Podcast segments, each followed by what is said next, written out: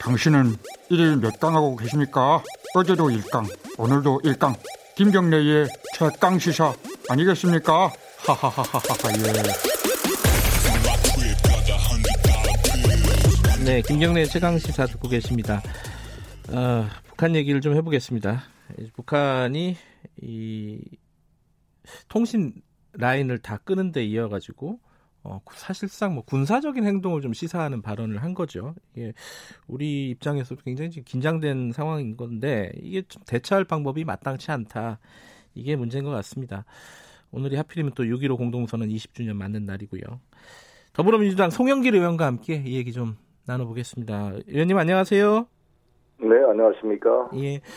어, 북한이 지금 이제 어, 주말 사이에 나온 얘기는 사실상 뭐 군사적인 행동도 할 수 있겠다. 이런 우려까지 들 정도의 메시지가 나왔어요. 그리고 남측과 결별을 하겠다. 이런 얘기인데 이게 북한이 원하는 게 도대체 뭔가 우리가 할 게 뭔가 이게 참 난감한 상황인 것 같습니다. 어떻게 좀 의원님은 해석하고 계십니까? 최근에 미국에서 조지 플로이드라는 흑인 이 백인 경찰에 목이 눌려 사망한 사건이 발생했지 않습니까? 네네. 지금 북한 경제의 상태와 조지 플로이드와 비슷하다고 생각을 합니다. 음. 지금 유엔 안보리에서 10개가 넘는 체제가 가해지고 있고요. 네. 지난번에 그 니키 헬리 전 미국 유엔 대사가 이 제재를 통과시키면서 그게 2,371호였을 겁니다만 네. 그때 사상 최대의 제재, 유엔 70년 역사상 가장 강력한 제재라고 이야기했는데 네. 그것보다 또 플러스 알파된 제재가 2,397호가 현재 적용되고 있습니다. 네. 여기에 따르면 북한 2,400만 국민이 1년 동안 쓸 수 있는 정제유 수입량의 한도를 50만 배럴로 한정을 해놨는데 대한민국이 하루 쓰는 정제유가 250만 배럴입니다. 네. 우리 대한민국이 하루 쓸 거에 5분의 1을 가지고 2,400만 북한 인구 전체가 1년 동안 쓰라고 제재를 해놨으니까 음. 기름 한 방울 안 나는 나라에서 이게 이 경제가 버텨낼 수가 있겠습니까? 지금까지 음. 버틴 것도 참 어떻게 보면 잘 이해할 수 없는 면이 네. 이런 심각한 상황을 그냥 정상적으로 우리 대한민국처럼 같은 나라들 왜 쟤들이 시끄럽게 할까라고 어만 봐서는 잘 제 행동을 이해하기가 어려운 거죠. 그래서 음. 북은 이 문제를 타파하기 위해서 비핵화 선언까지 하고 북미 정상회담을 통해 이거를 풀어보려고 노력을 했고 네. 2년 전에 문재인 대통령 평양 방문 때 평양 선언도 하고 백천 천지까지 안내를 하고 네.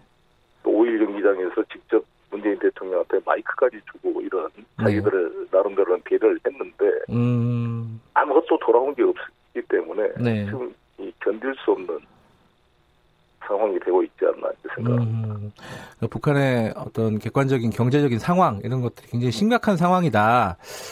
아. 숨을 쉴 수 없다라고 I can breathe이라고 그런 거잖아요. 아 예 예. 그, 그 지금 조지 플로이드가 좀 이것 좀 목, 목이 좀 막혀가지고 죽겠다. 지금 북한의 음. 상황에 이 제재라는 게 저기 그와 유사한 상황이 아닌가 생각합니다. 음.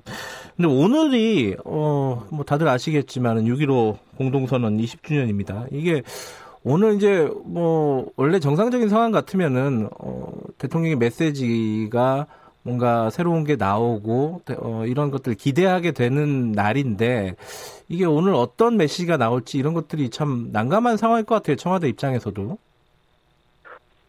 그렇습니다. 그래도 북, 북에서는 이제 여러 가지 상황 중에 네. 7사 공동선명, 노태우 정부 때 남북 기본 합의서, 김대중 정부 때 6.15 선언, 네. 노무현 정부 14 선언, 또 우리 4.27 선언, 뭐9.19 평양 선언들이 있습니다만 가장 현재 존중하고 있는 선언이 6.15 선언 아니겠습니까? 네. 6.15 선언이, 선언이 최초로 남북 정상이 분단의 벽을 뚫고 만난 사건이기 때문에 네. 중요한 의미를 갖는다고 봅니다. 그래서 예. 북에서도 6.15 자체를 폄하하지는 않을 거라고 보는데 예. 옛날처럼 이거를 뭐 부각하고 이러기가 참 어려운 상황이 돼 있지 않나 예. 생각합니다. 어, 우리 대통령 메시지가 어떤 방향으로 나올까요? 이게 참 궁금합니다. 사실. 어, 문재인 대통령께서는 계속 원론적인 남북 간의 화해협력의 중요성을 강조하지 않겠습니까? 네. 근데 사실 문제는 우리들의 그런 염원, 아, 이 평양 선언도 그렇고 타 6.15 선언도 자주적인 해결, 7사 공동성명도 자주적인 해결 이게 들어가 있습니다만 네. 실제 남북 문제가 우리 남과 북만의 자주적인 문제로 해결될 수 없는 네. 유엔 제재라는 상황이 네. 결합되어 있기 때문에 네. 참 쉽지가 않는 그런 여건이다 음. 생각이 듭니다.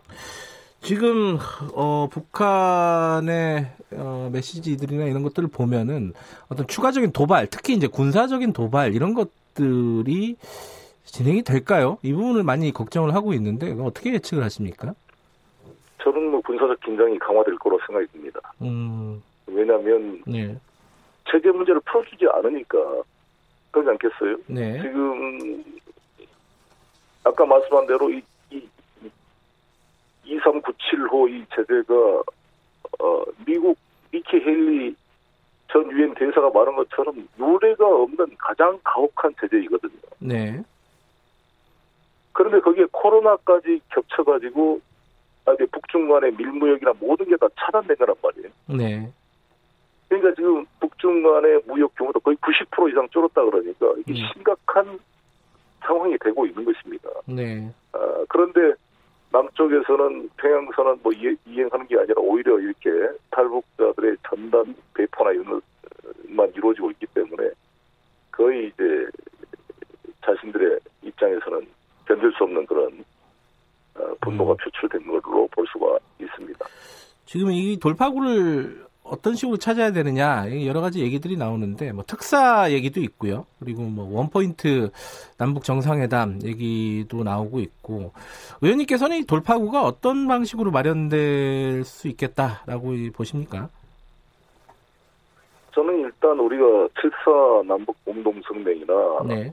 그 91년도 남북 기본 합의서 6.15 선언 그런 집사 선언 이런 등에 대해서 우리 국회 차원에서 네. 비준 동의 논란이 되지 않습니까? 예. 그런 게 필요하지 않는가 싶습니다. 왜냐하면 음. 북은 정권이 우리처럼 이게 교체되는 게 아니잖아요. 네. 그런데 이제 미국이나 우리 대한민국은 민주주의 체제이기 때문에 선거를 통해 정권이 교체가 됩니다. 네. 교체가 되면 새로운 정권이 전 정권의 대북 정책을 그대로 승계하는 게 아니라 그걸 부정해버려요. 이명박 박근혜 정부가 6.15 선언을, 뭐14 선언을 사실상 부정한 것처럼 네. 트럼프 대통령도 어, 오바마 대통령의 이란 핵 합의를 부정을 해버리고 이러기 때문에 북 입장에서는 핵을 포기한다는 것은 CVID를 해라는 거 아니에요. 돌이킬 수 없도록 완벽하게 증명 가능으로 핵시설을 폐기해야 대북 제재를 풀어주고 네. 어, 북미 간의 정상을 하겠다는 건데 네. 그 대통령 말을 믿고 트럼프 대통령의 행정명령 그 말을 믿고 또 우리 문재인 대통령의 말을 믿고 핵을 돌이킬 수 없도록 포기했다가 다음 정권이 들어와서 다시 이거 무효다 더 가혹한 또 어떤 요구를 했을 때 북은 어 그럼 어떻게 자기들은 자기신들의 어떤 안보를 지켜내고 어, 할 거냐라는 반론이 나온 겁니다. 그래서 북측에서는 미국에도 이 상원 하원에 비준 동의를 해줘서 우리 대한민국도 그런 거 아니겠습니까? 예. 그래서 저는 그 상호 간의 신뢰를 만들어낸다고 한다면 네. 그런 조치가 필요해야 그래 네. 우리가 남북 관계하는 것은 정권의 이해에 따라서 활용되기보다는 우리 헌법이 명하고 있는 민족의 평화 통일은 우리 국가의 중요한 과제 아니겠습니까? 그래서, 네. 그래서 초당적으로 좀 될 필요가 있겠다 이렇게 생각합니다. 어, 지금 말씀하신 건 이제 4.27 선언 같은 것들을 국회에서 비준을 하자 이런 말씀이신 건가요? 구체적으로는? 그 비준이나 형식만이 아니라 네. 그것은 일단 우리가 여야가 우리 국민이 네. 우리나라 대한민국 대통령이 북측의 최고 지도자와 이렇게 합의를 했으면 지켜야 우리가 북에도 안 지키는 거에 대해서 지금 요구를 할 수 있잖아요. 네. 북이 지금 우리가 제재를 가한 이유가 뭡니까? 유엔 결의안을 지키지 않았다. 네. 그래서 제재를 한다 그러면서 우리는 안 지켜버리면 되겠나 이거죠. 음. 그러니까 이게 이게 상호간에 남북 간에 어차피 불신이 쌓여서 이게 전쟁까지 치렀던 나라지만 이런 네. 신뢰 조치를 쌓아가야 되는 게 아닌가 생각합니다. 네. 북한에서 지금 관계를 끊겠다 이러고 있는데 우리가 어, 어떤 그 국회에서 비준이라든가 어떤 그런 조치를 취하기가 쉽지만은 않은 상황일 것 같아요. 더군다나 이제 야당 같은 경우에는 어, 대북 정책 사과하고 안보라인 교체해야 된다 이런 식의 주장을 하고 있지 않습니까? 참 여러 가지로 이게 돌파하기가 어려운 상황인 것 같은데 어떻게 생각하십니까? 아니, 근데 우리 위기로를 통해 확인하는 것은 그렇잖아요. 네. 또 6.25도 곧 다가옵니다만 우리 네. 6.25 전쟁을 통해서도 확인하는 것은 뭐냐? 더 이상 한반도에 전쟁이 있어서는 안 된다. 네. 상대방을 무력으로 굴복시킬 수 없다. 네. 평화 통일만이 답이다. 그래서 우리 대한민국 87년 6월 항쟁으로 만들어진 현행 우리 대한민국 헌법에서 전문에서부터 우리 국가의 임무를 평화적 남북 통일로 명시하고 있는 것입니다. 네. 대통령과 국회의원의 임무도 평화 통일을 위해 복무하도록 명령하고 있는 것입니다. 따라서 네. 이 문제를 대화로 하지 않고 어떻게 풀 수가 있겠어요. 음. 어, 그래서 저는 오히려 어, 개성공단을 복원시키고 네. 이 금강산 관광을 복원시키고 해서 음.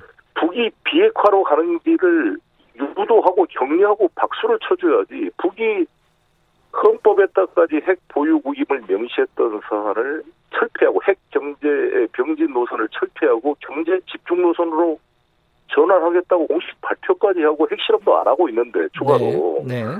아무런 방금 조치 아무런 조금이나마 어떤 인도적 지원조차도 제대로 안 되고 있는 상황에서 어떻게 계속 북을 비핵화의 길로 유도할 수가 있겠습니까? 네.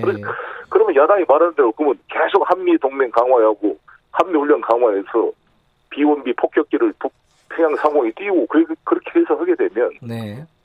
북이라는 나라가 그렇다고 굴복하겠어요? 또 음. 훨씬 더 고슴도치처럼 강력하게 무력 어, 이런 네. 대응을 하려고 하겠죠. 그러면 네. 우리 대한민국 주가 떨어지고 그나마, 그나마 어려운 경제가 다 무너지는 겁니다. 상호간에. 네.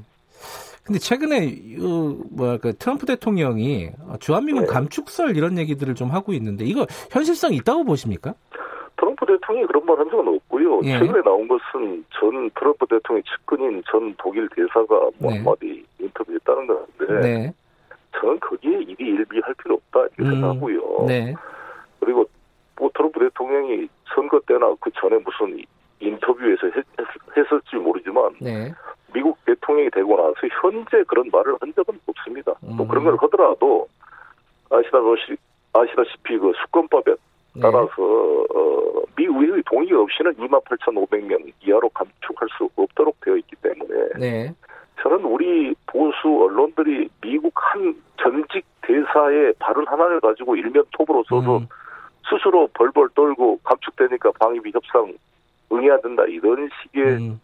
분위기를 할 필요는 없다 이렇게 생각합니다. 알겠습니다. 그 어, 당 얘기도 좀 여쭤보고 싶은데 이 시간이 많지 않은 하나만 여쭤볼게요. 그 네. 지금 이낙연 어, 의원하고 김부겸 전 의원이 그 당권 도전에 나설 예정 아니겠습니까? 근데 이게 네. 이 부분에 대한 좀 비판 여론이 좀 있는 것 같아요. 예를 들어 뭐 우원식 의원이 어, 당권 대권 분리론 어, 출마를 좀 재고해달라 이런 식으로 얘기를 했는데 송 의원님은 이런 상황에 대해서 어떻게 생각하세요?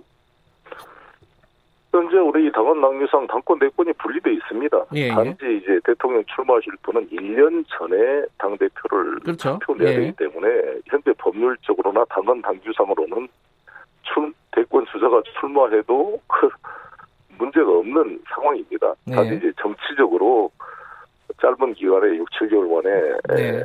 다시 전당대를 해야 되느냐 논란인데 이런 코로나라는 비상국난 상황인 점에 대한 평가 때문에 서로 그런 예. 차이가 있는 것 같습니다. 아, 그러니까 지금 어, 서로 간에 상처만 될 그런 경쟁이 될 수 있다 이런 얘기인데 우원식 의원 같은 경우에는 네. 여기 이런 그런 우려는 좀 없으십니까? 그럴 우려가 다 있죠. 있는데 오히려 이제 사실 김부겸 대표가 출마 안 했을 때는 그런 게 없는데 출마한다 그러면서 오히려 더 그런 얘기 예, 발설한 면도 있고 예. 그 원칙으로는 그럼 이낙연 대표 어, 의원까지 출마 안 했으면 됐지 않겠냐 이렇게 말할 수도 있겠는데 예. 저로서는 심정이 복잡합니다. 복잡하다는 말로 예. 전당대회를 가장 열심히 준비해왔던 예. 사람으로서 저는 당 전체와 우리 국난 상황을 생각하면서 여러 가지 고민하고 있습니다. 알겠습니다. 오늘 여기까지 드릴게요. 고맙습니다. 네, 네. 더불어민주당 송영길 의원이었고요. 1부는 여기까지 하겠습니다. 잠시 후 2부에서 뵙겠습니다. 8시에 돌아옵니다.